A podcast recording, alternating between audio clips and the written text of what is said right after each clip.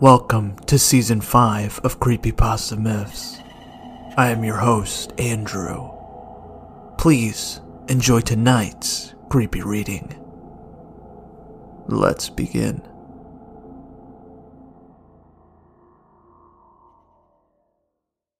Five Years, written by Mark Tozy.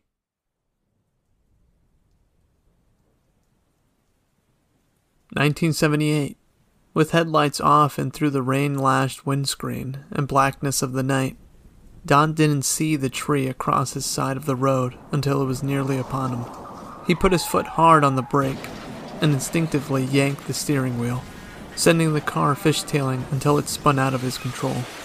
He continued to wrestle with the wheel, but couldn't even see where the road was anymore. Finally, the tire caught on the edge of the ditch. As Don braced for impact, he found himself back in his rusty old Ford with Christine, and in the background, the stereo pumping out a tune from their special road trip cassette. A loud crunch catapulted him forward, and in a blink, jolted him back into the darkness again. He unclenched his hands from the steering wheel, switched off the engine, and turned to look over his shoulder. The headlights that had been on him for the last 40 kilometers slowly came to a halt and the engine quieted to a gentle hum, and then nothing but night. The only sounds Don could hear were the relentless thrashing of the rain and his own labored breathing. He removed the seatbelt and threw open the driver's side door. The smell of the night rushed at him, and the rain felt intensely hard and cold as he began to sprint into darkness. There was no way to know where he was or where he was heading. Initially, his only thoughts had been to drive away his staring at the ceiling insomnia. Now, though it was simply to get away from this mysterious black vehicle that had already rammed him twice from behind and relentlessly pursued him along rain drenched roads. For the first time he could remember, he began to cry, not in fear for his life, but the solitude he felt at that exact moment. There was nobody out there that would care if he was dead or alive. As he ran, Don considered the vehicle that had slammed into him unidentifiable and black with tinted windows. It had no plates, and the front of the car sported a huge snarling grill. In blind fear, he had put his foot down and hoped the pursuer would eventually give up the chase.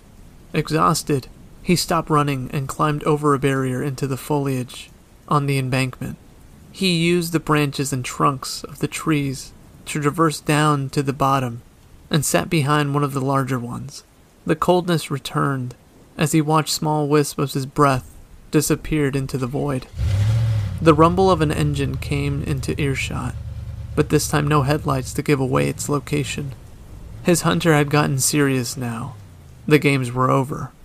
Don nestled into the back of the tree as though trying to drive his way through the bark. He inhaled deeply and held his breath in case the condensation clouds gave him away. As he heard a car door open, there was a moment of clarity that manifested itself like a kick in the guts. Momentarily, he thought he might vomit and put one hand on his mouth and close his eyes, as if to validate the epiphany.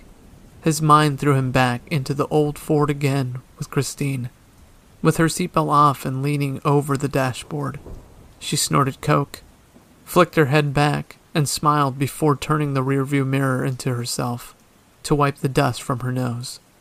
Christine sprinkled the last of the powder across her wrist and held it out for him. And as Don leaned in, the car drifted lanes and collided with the truck that had been approaching at speed. He could still remember the explosion of noise and the sound of metal on metal as the vehicles momentarily melded together, and then Christine began to fly. Her body was tossed around like a rag doll as the car flipped over, and shards of glass showered everywhere as her head was sent violently through the windscreen. So vividly, he remembered her dead eyes and her bloody broken face. The police found a half empty six pack on the truck driver's passenger seat. Don told the police the car came out of nowhere and knocked them off the road. It was too easy. The guy was sent down for five years in 1975. Perhaps with parole, it must be him. Since Christine died, he had alienated himself from everyone, not feeling worthy or capable of companionship. The guilt and the grief had almost devoured him, and every day was an effort. Sometimes he wished he had told the truth, just for some closure. As he sat behind the tree in this cold and wet clothes, he contemplated how long he would keep running. The guy had been waiting for him for three years to get his revenge. He wasn't going to let up.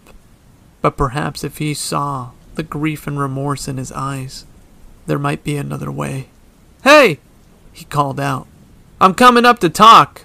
He scrambled up the side of the embankment and found two shiny black boots waiting for him. The silver skull on each tip was the last thing Don saw as an iron bar smashed into the side of his face.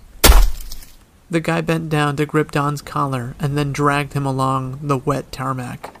He opened the boot of his car and bundled him next to another body.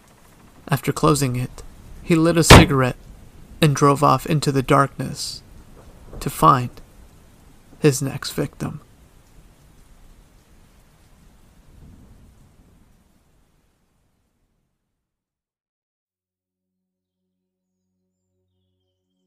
Thank you for joining me on this week's episode. If you haven't already, please subscribe to Spotify, Apple Podcast, or wherever you like to listen to. If you haven't done so yet, please do a review. It helps me out. Everything that I use is in the description below. Thank you again for listening to Creepypasta Myths. I'll see you guys next week with a brand new episode.